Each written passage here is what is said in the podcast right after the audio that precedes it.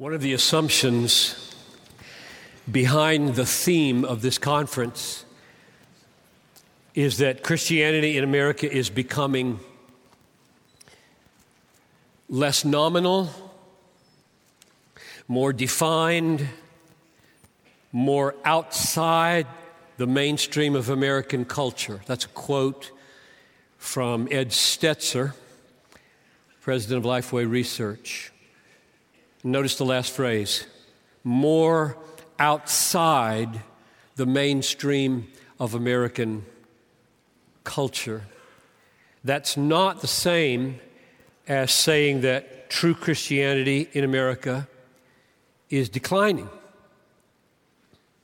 either in numbers or in faithfulness.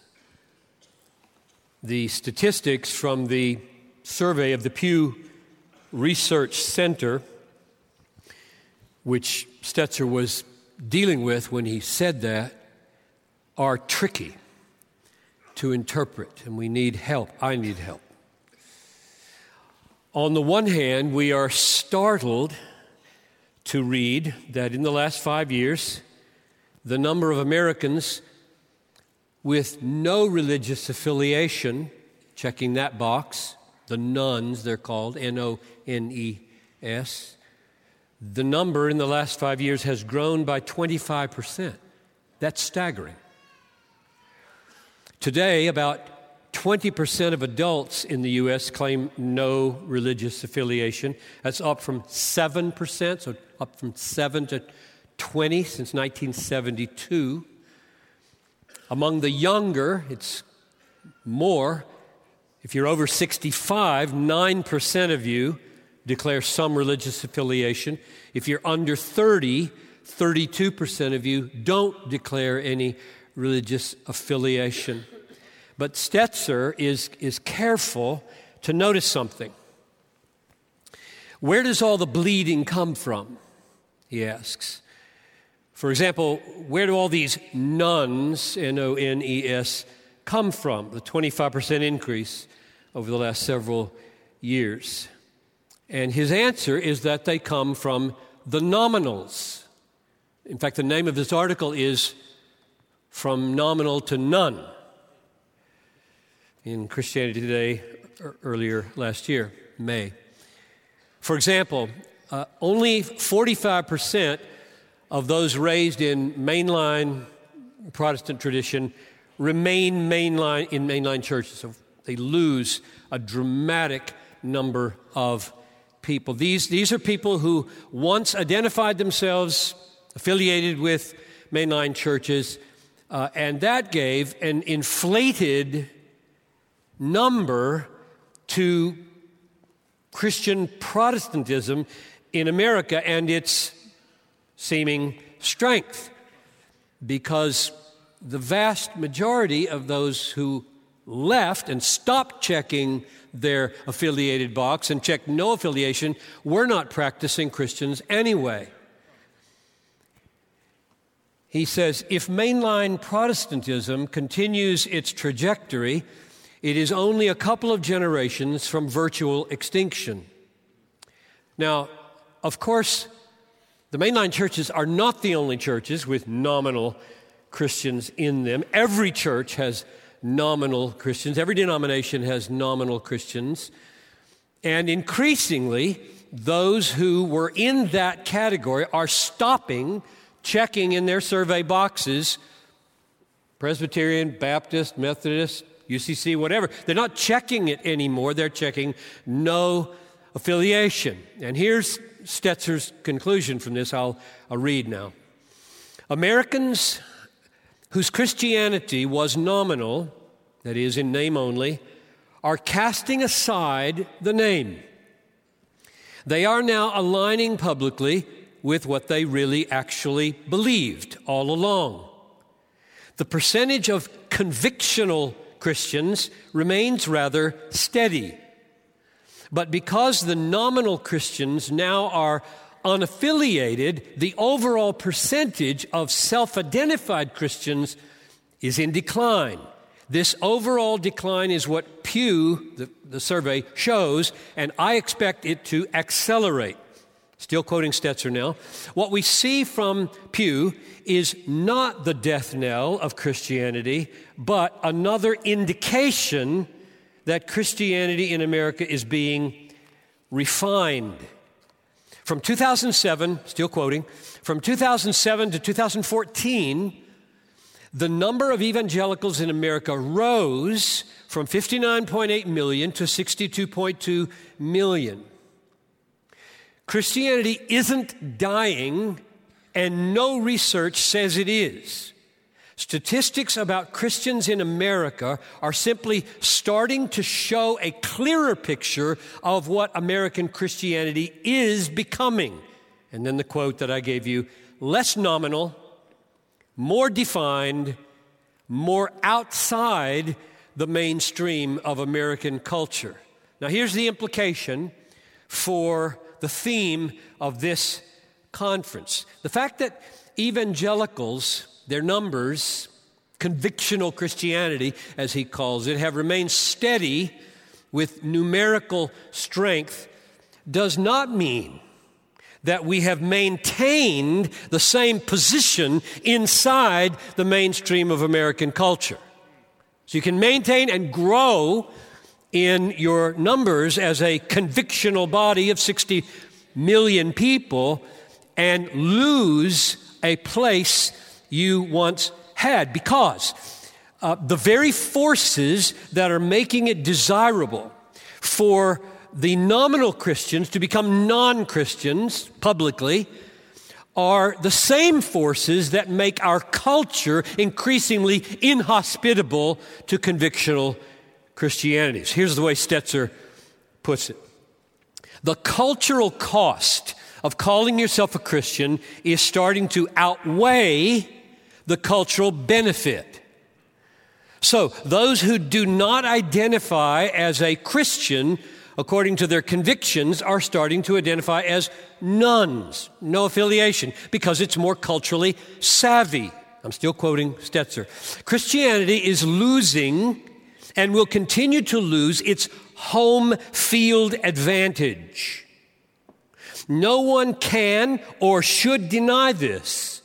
However, the numerical decline of self identified American Christianity is more of a purifying bloodletting than it is an arrow to the heart of the church. Close quote. Now, the assumption, therefore, behind this conference is not that the church today in America, the true convictional, Bible believing church in America, it, the conviction behind this, this conference is not that that church is weaker today or less faithful than it was 60 years ago.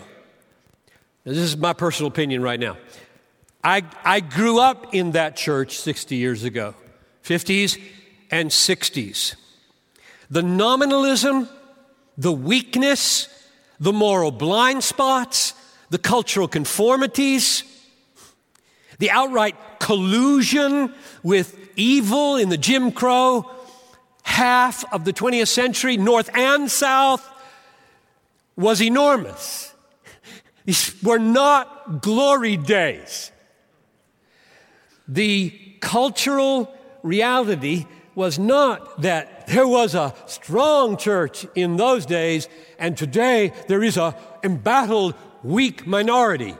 That's not my read of the situation at all.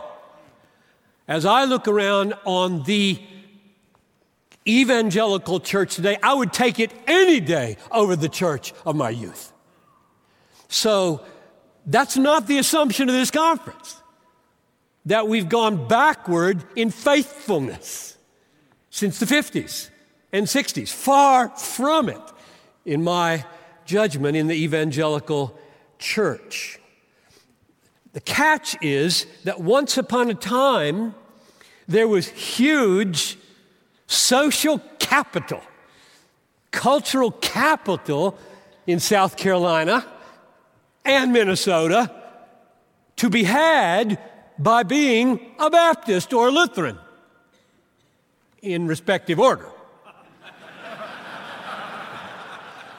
no capital to be a Baptist here 30 years ago, but big time in South Carolina, and Lutheran there. Were there any? You know, I'm sure there were.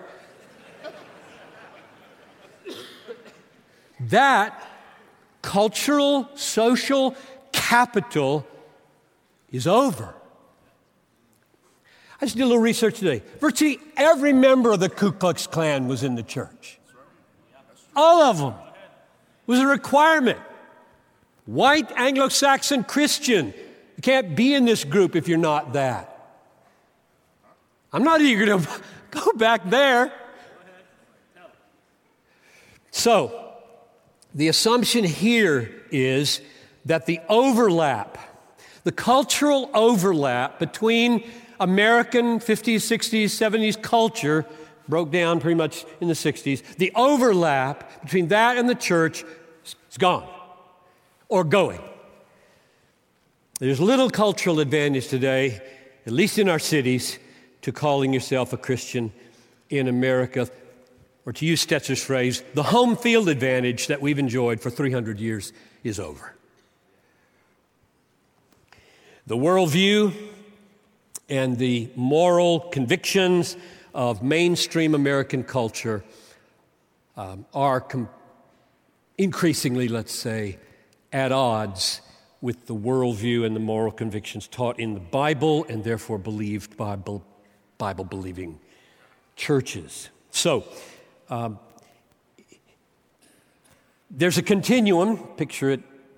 Over here is Christians with no cultural advantages of being a Christian anymore. Just, just state it that way. Over here is outright hostility and hurtful persecution. And, and what I'm saying now, by way of presumption for this conference, is we're on that continuum now. We're not over there where it was nice and comfortable and useful, useful to be in the church. We're, we're on a continuum between not useful and very painful.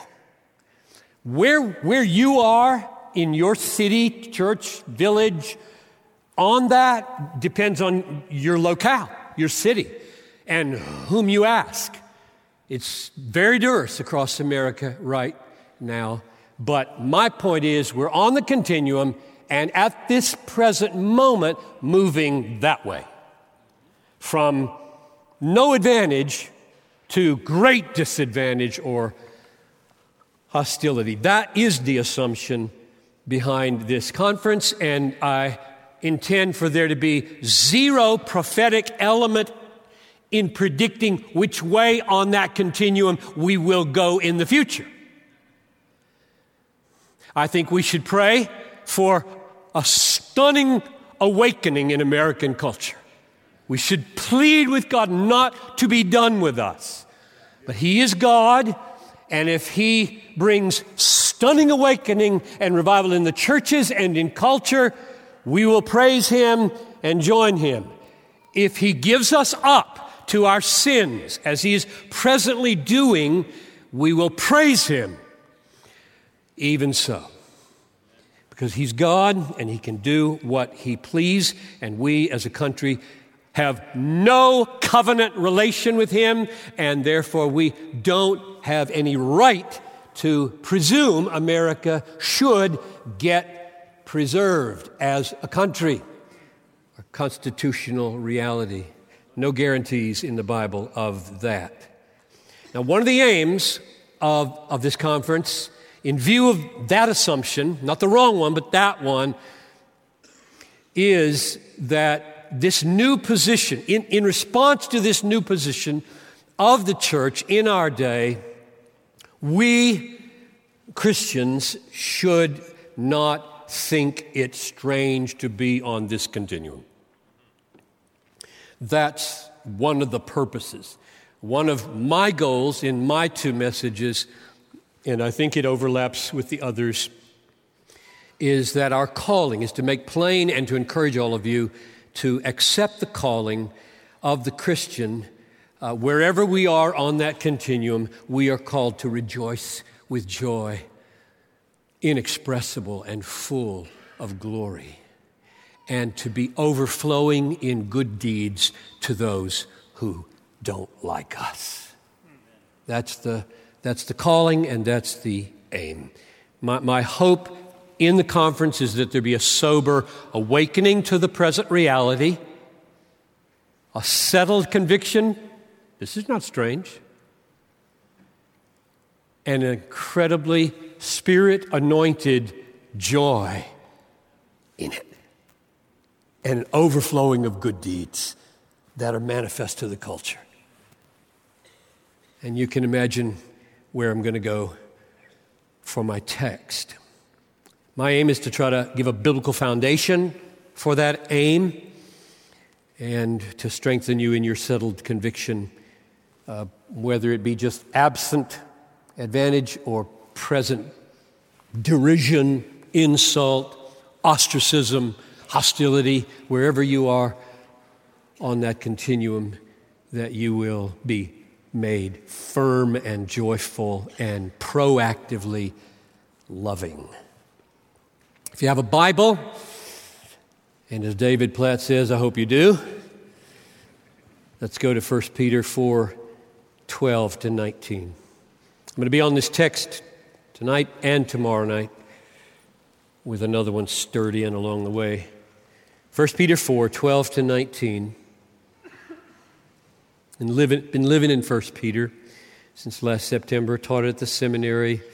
Everything I write or think these days is just tinged with it. I can't get away from it because it seems to me the most relevant book right now that we have.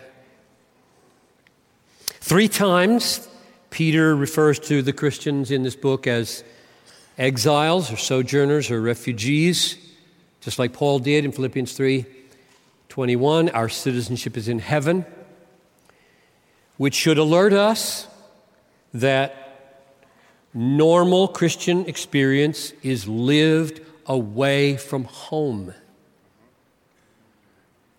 Not at home. Normal Christian experience is lived away from home to be home with the Lord. And the lesson, I think, for these days is that we have been too at home in America. Way too at home. Way too at home here. And we're still dealing with the fact that the responses to the cultural developments show how alien what I'm going to say is in the American church. And how we have cultivated the sense of this is our home. It's not. Let's read the text, starting at verse 12. Beloved, do not be surprised, chapter 4, verse 12. Beloved, do not be surprised at the fiery ordeal, fiery trial when it comes upon you to test you as something strange, as though something strange were happening to you. But rejoice insofar as you share Christ's sufferings, that you may rejoice and be glad when his glory is revealed. If you are insulted for the name of Christ, you're blessed because the Spirit of glory and of God rests on you. But let none of you suffer as a murderer, a thief, or an evildoer, or a meddler. Yet, if anyone suffers as a Christian, let him not be ashamed, but let him glorify God. Let him make God look good at that moment. In that name, the name Christian. For it is time for judgment to begin at the household of God. That's us. Judgment to begin at the household of God.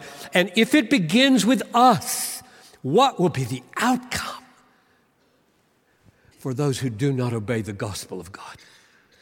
And if the righteous is scarcely saved, what will become of the ungodly and sinner? Therefore, let those who suffer according to God's will entrust their soul to a faithful Creator while doing good. What a text. That's worth two sermons. Ten. So I'm going to walk through it twice tonight. Um, the first time through, I'm going to be asking the question what's coming? What's, what shouldn't you be surprised by? What is coming? And of course, it's Peter's day he's talking about. You're going to have to decide is that generic and typical of Christian experience, or was it unique to that moment? I don't think it was unique to that moment. I don't think he wants us to think it was unique to that moment or that period in history.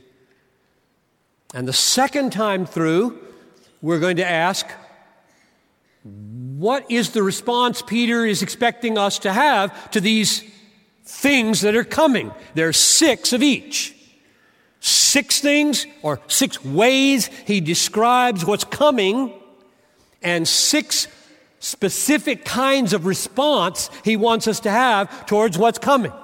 So that's the uh, outline of where we're going. So let's pass through the first time asking, What is coming, Peter?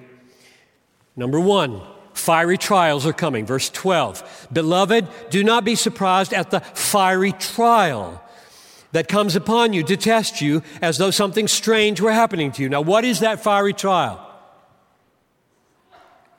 Well, you could say, writing from Rome probably, mid 60s, perhaps he sees just over the horizon Nero and the kind of horrors that were going to come with the fire in Rome and the scapegoating that Nero did with the Christians that was a unthinkable persecution in Rome where the city was lit with burning Christians. Maybe that's the fiery trial. Maybe. I'm inclined to think we would be on safer exegetical footing if we let the language of fiery trial, fire trial, fire trial, guide us to the other place in the letter where those two words are used, namely chapter 1, verses 6 and 7. It goes like this If in this you rejoice, though now for a little while, if necessary, you have been grieved by various trials, plural, same word, trial so that the genuineness of your faith, more precious than gold, which though perishable is tested by fire, may be found to result in praise and glory and honor. So now we have fiery trials. Instead of referring to one main thing on the horizon, referring to various trials. And if you, if you walk through 1 Peter saying, well, like what? Like what, Peter? You would see 220, chapter 2, verse 20. What credit is it if when you sin and are beaten for it? So beatings are one form that the fiery trial took in chapter 1. Or chapter 1, verse 21. Jesus' sufferings are given as the example. You are called to this because Christ also suffered for you, leaving you an example. So we look at Christ's life and death, and we say, okay, that's it, that's my life. Not just one thing, all the things Jesus endured. Or chapter 3, verse 9, being reviled. Do not repay evil for evil or reviling for reviling. So, w- one of the fiery trials is reviling. People just reviling you. Or chapter 3, verse 16, being slandered at work. They're telling lies about me. They're not, that was true. I didn't do that. I didn't say that. You're twisting my words. You're giving them another meaning. Chapter 3, verse 16 have a good conscience so that when you are slandered, those who revile your good behavior in Christ may be put to shame. Or, chapter 4, verse 4, they malign you because you're not partying with them anymore. It says so. They are surprised when you do not join them in the same flood of debauchery and they malign you. That's a pretty wide spectrum of fiery trials. And I, I don't see any reason to take 412 when the fiery trial comes upon you, don't think it's strange to mean one little thing or a big thing. It's all of that and more. So, don't think it's strange when any of those things happen to you. Beaten, reviled, slandered, maligned. So, from physical to verbal, from minor maligning, square, jerk, crazy, whatever, what's with you now? Goody two shoes or too good for everybody, holy roller, think you're better than we are, etc. Whether it's just that or whether the slave is being beaten. Why? Because he told the truth when his master told him to tell a lie or whatever. He, he got beaten for it. Don't think any of that is strange.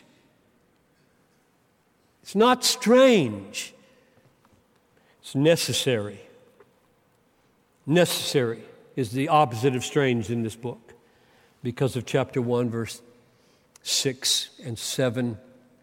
A little while, if necessary. For a little while, if necessary. For a little while, if necessary, you are being grieved by various trials. So, not strange in God's plan, necessary. Acts chapter 14, verse 22, we're all familiar with. Luke is describing Paul's discipleship 101 on his second pass through the churches and what he said to those baby Christians?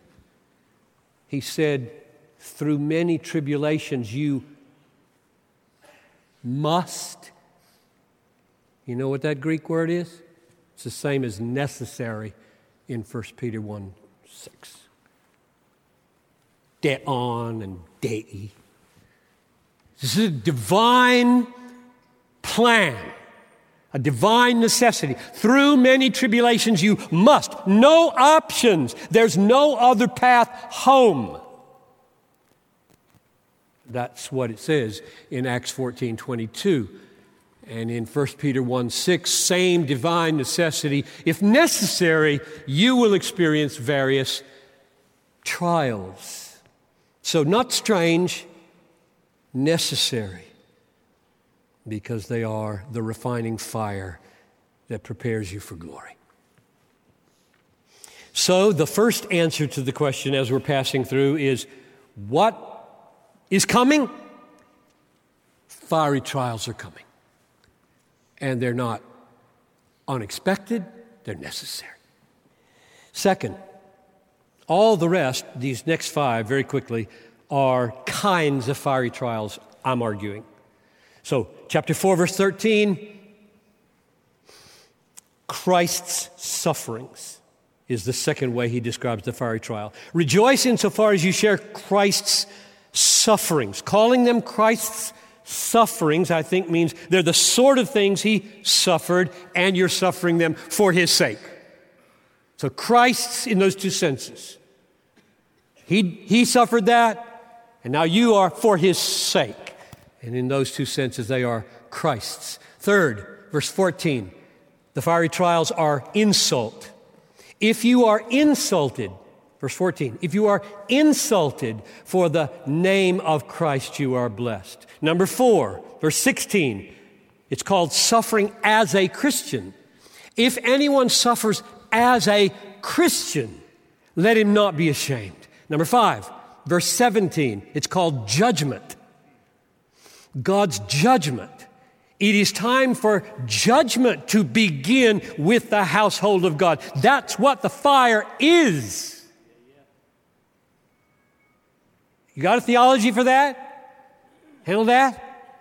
It begins with us. The fire begins with us. Verse what? 17 and then suffering according to God's will. That's the sixth one in verse 19.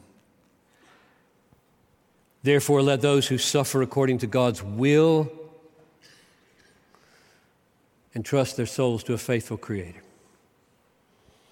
So, after our first pass through these verses from 12 to 19, we can see that the fiery ordeal is the sharing of Christ's sufferings.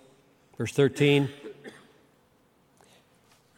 being insulted for his name. Verse 14, suffering as a Christian. Verse 16, refining judgment like gold in fire.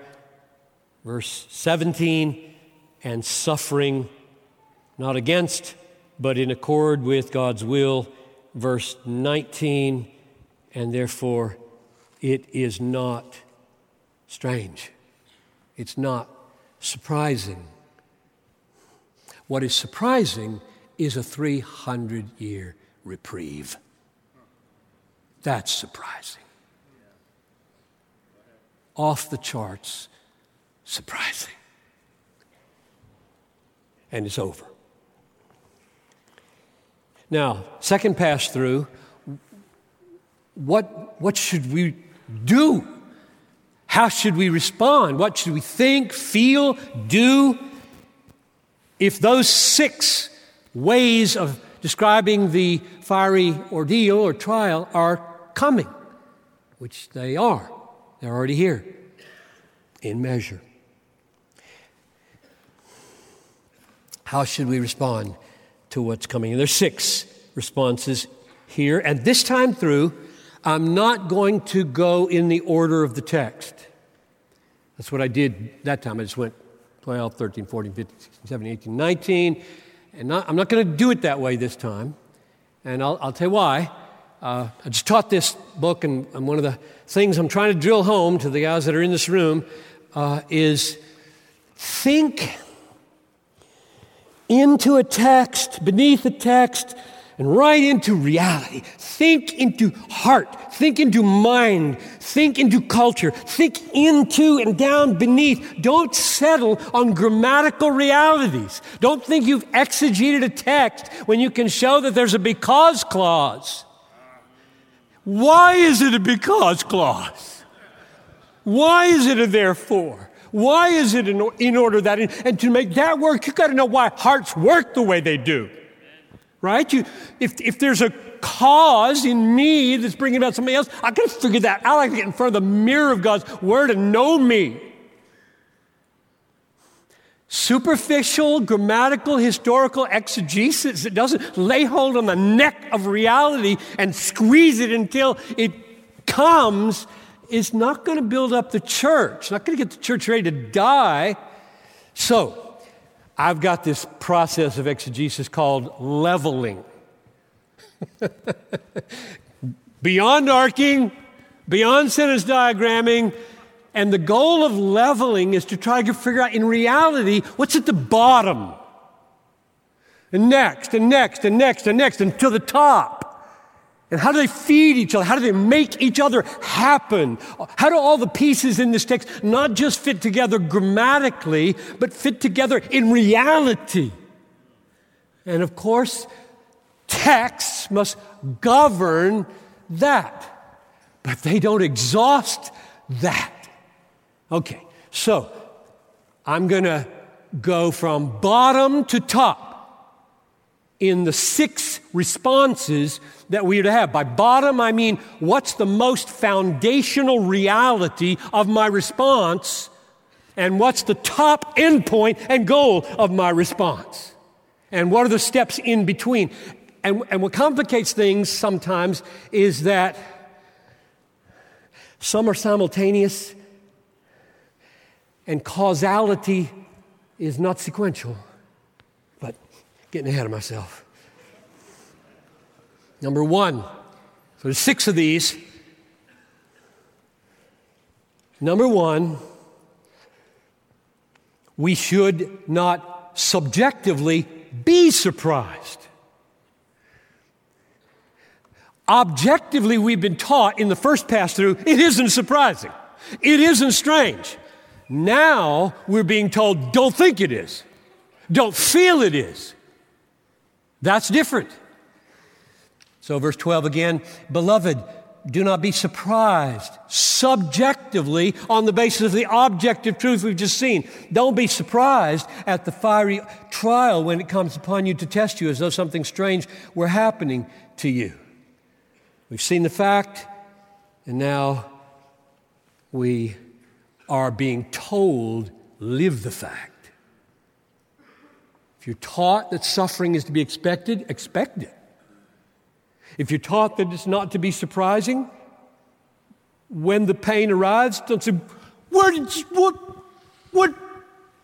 I'm just so tired of seeing book titles about why God this and why God that. They'll, they'll always keep coming, and they got to keep coming. The Bible has answers. We ought to ask the question, but I just want a church full of people who don't, who don't need it anymore. They don't need it anymore. Here it comes. This is what he said. We've been taught to be ready. We're ready. I know some glorious women and men who get it. And right at this very moment, as I speak, are singing on the brink of eternity in great pain. So the first call is don't lose your equilibrium, church. Don't stumble. Don't panic. You know, this book ends in chapter 5. I saw Andy down here. This is, this is the main point of the book. Stand firm in grace. Stand firm in grace. This Peter wants a people who are not, oh, what is this? What's happening to my country? Like, where are you standing on? The Constitution? Good grief.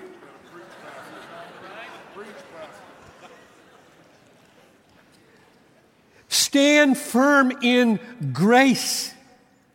It's the opposite of losing your equilibrium, equilibrium, losing your balance.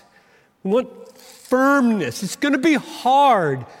Life is hard. God is good. Glory's coming. That's our mantra. Life is hard. God is good. Glory is just over the horizon. Make my day. It's coming. So we start with revealed truth it's not surprising, and we move to the subjective command don't be surprised by it if it's not surprising. Don't feel it strange if it's not strange. Don't think it's strange if it's not strange.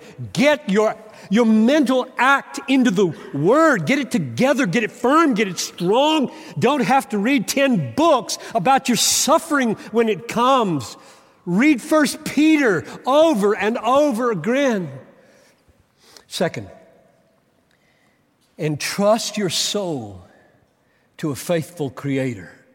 Okay, so now, in my mind, the way this is working is the first step was a theological deliverance. Like, suffering is coming, expect it, it's not strange. Those are doctrinal facts being taught by an apostle, and you should get on board with them. That's, that's at the bottom. Doctrine down here, truth is at the bottom, standing on that.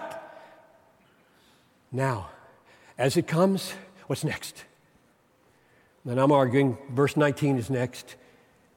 Therefore, let those of you who suffer according to God's will and trust according to God's will. I've just told you what God's will is. It's coming, it's necessary.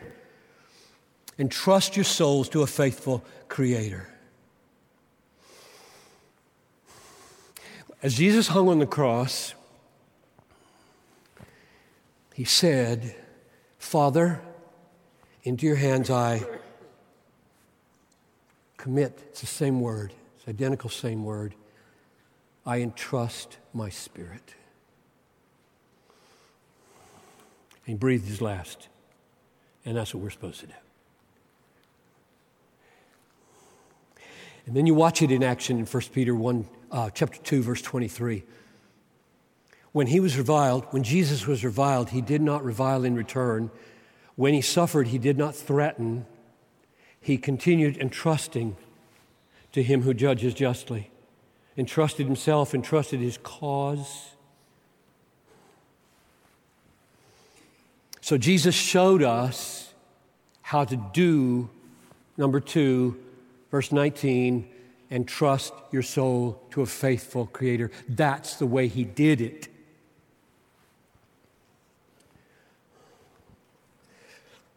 Probably Peter uses the word creator. It's kind of surprising, isn't it? And trust your soul to a faithful friend, Savior, Lord, Redeemer. No, creator.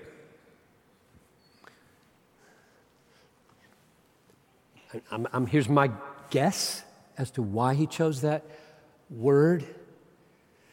Um, when you are suffering, as some of them were suffering, in that moment, it feels like God has lost control.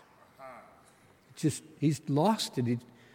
I would not be this sick, or I would not be this tortured, or whatever. Surely there must rise up with Satan's fanning that little flame. What And at that moment, it looks also as if you look around, Christianity's not going to survive this. And it didn't in Turkey. It didn't in the whole Middle Eastern. I mean, Philip Jenkins has a book, The Lost Christianity. Church after church after church went out of existence. The, the candlestick was removed, it's gone. And when you're suffering just on the brink of the extinction of your denomination, your church,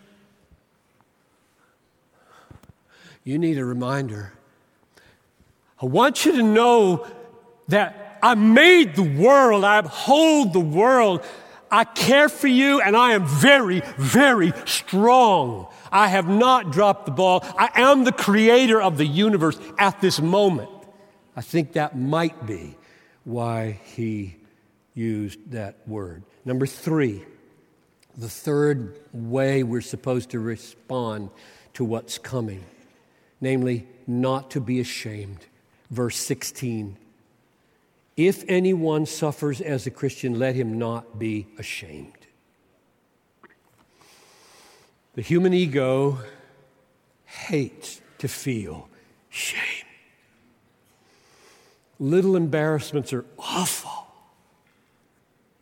I think I shouldn't psychologize here, but I, I suspect that some of John Piper's real weirdnesses that you don't know much about are owing to two or three horribly embarrassing moments as a child.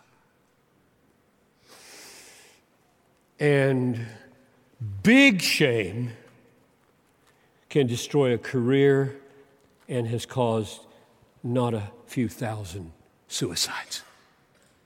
Right? You're out of this company, fella, or you're out of this church, man. You are out. And shame is a horrible thing. It is a horrible thing. And Christianity was founded on a shamed Christ. There's no other religion like this. you want a glorious faith? Choose one that is founded on a shamed Christ. Despised, hated, slandered, spit on, mocked, stripped naked, nailed like a piece of meat to a pole, taunted, the forerunner of his people. Chapter 2 verse 21 to this you have been called because Christ also suffered for you leaving you an example that you should follow in his steps. So objectively speaking he was shamed and you will be shamed. You will be. Woe to you if all men speak well of you. That's a quote from Jesus. Woe to you if all men speak well of you. Luke 6:26. But subjectively, what did Jesus do when he was objectively so shamed? Hebrews chapter 12 verse 2. For the joy that was set before him, he endured the cross, despising the shame. What does that mean? Despising the shame. He said, Shame, I despise you. I despise you so much, I will not give you the slightest place in my heart. I despise you, shame, so much, I will not give you the least satisfaction of stopping me from suffering for my people. I will give you the least satisfaction from causing me to stop in my movement into this pain. No way, shame. You won't have that power in me. I despise you.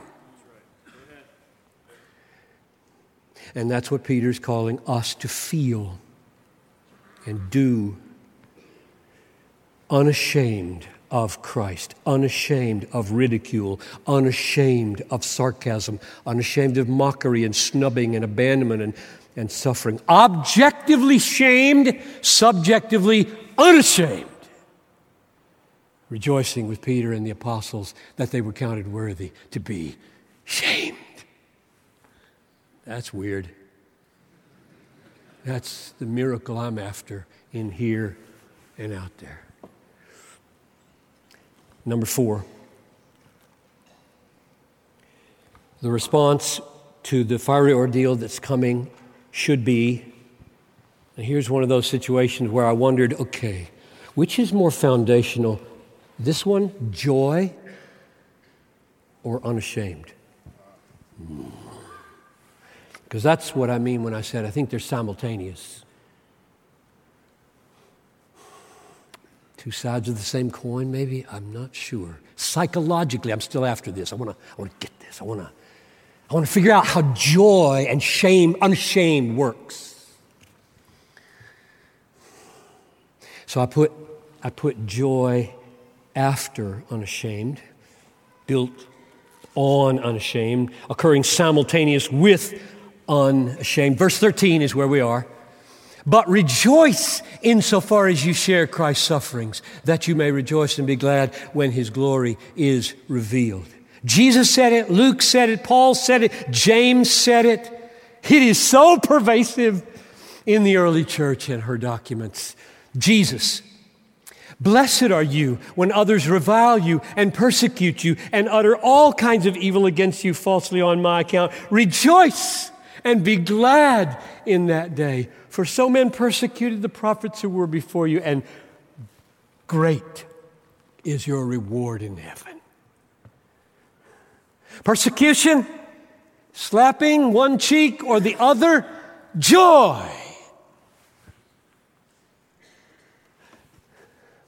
Or Luke, Acts 4, 541, then they left the presence of the council, rejoicing that they were counted worthy to suffer dishonor for the name. Or Paul, Romans 5 3, we rejoice in our sufferings, knowing that suffering produces endurance, and endurance produces character, and character produces hope. Or James chapter 1, verse 2. Count it all joy, my brothers, when you meet various trials of various kinds, for you know that the testing of your faith produces steadfastness.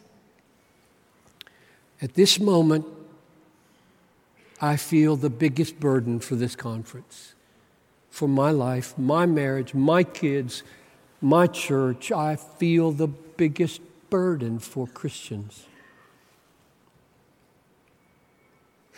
That we would be inexplicably born again to such a hope that this would come true for us, that we would rejoice at our sufferings.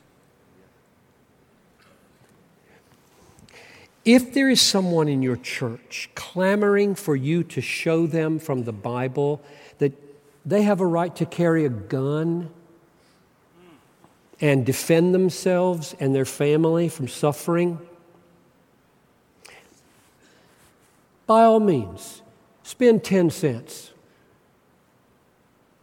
dealing with that. And then spend a million dollars dealing with this. You get that? Why would you say that, Piper? Because you don't need the Bible and you don't need the Holy Spirit to encourage human beings to defend themselves. None. None. They are so ready, you just tell me it's okay, because I want to do it. And, and, and so does the world without the slightest need for regeneration or the Holy Spirit or the Bible. So, yeah, by all means, give it 10 cents. And then work on miracles, right?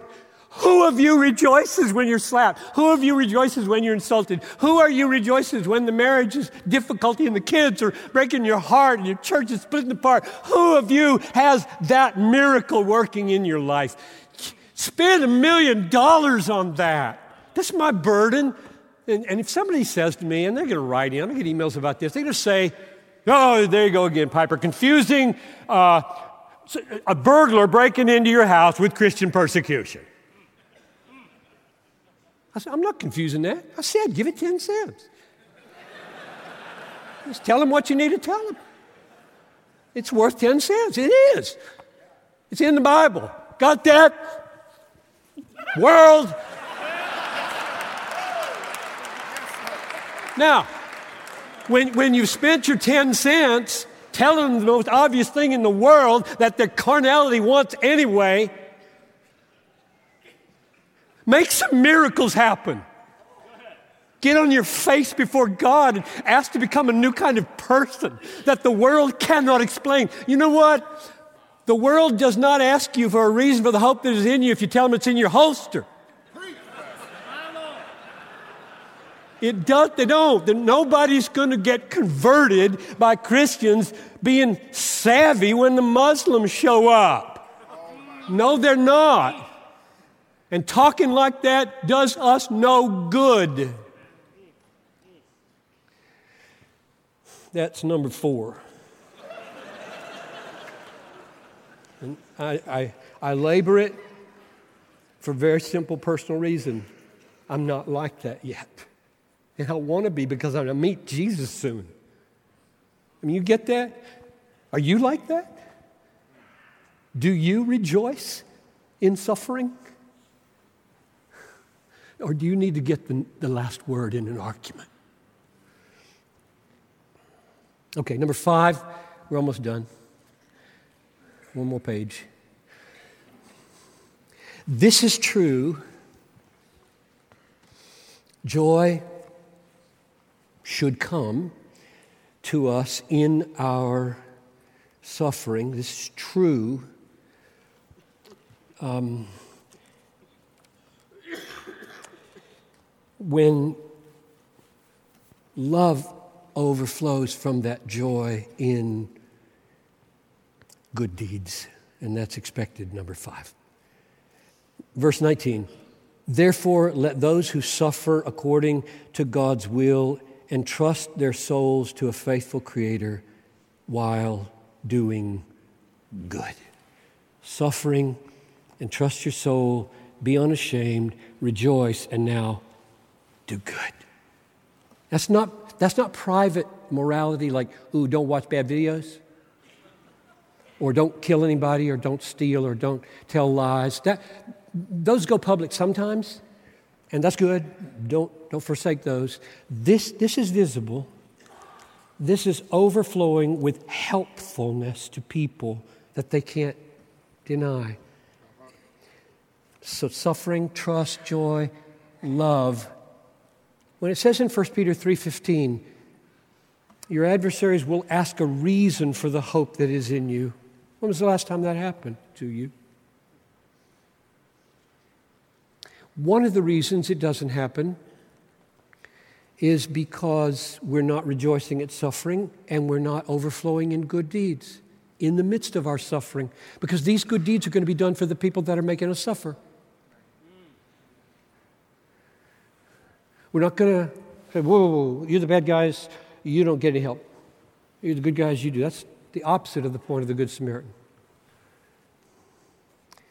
So we are not going to be pitying ourselves and miserable and moping. We're going to be rejoicing and we're going to be returning good for evil by being overflowing in good deeds. More on that tomorrow. Lastly, number six, namely glorifying God. So you can see I've, I've built from the bottom, now I'm at the top. Yet, if anyone suffers as a Christian, this is verse 16. If anyone suffers as a Christian, let him not be ashamed, but let him glorify God in that name. When you suffer as a Christian and you're not surprised by it, because you've been well taught, and you entrust your soul to a faithful Creator, and you despise the shame, the objective shame, you don't let it have subjective foothold in your heart, and you rejoice in your sufferings, and you overflow in good deeds, guess who looks good at that moment? God looks good.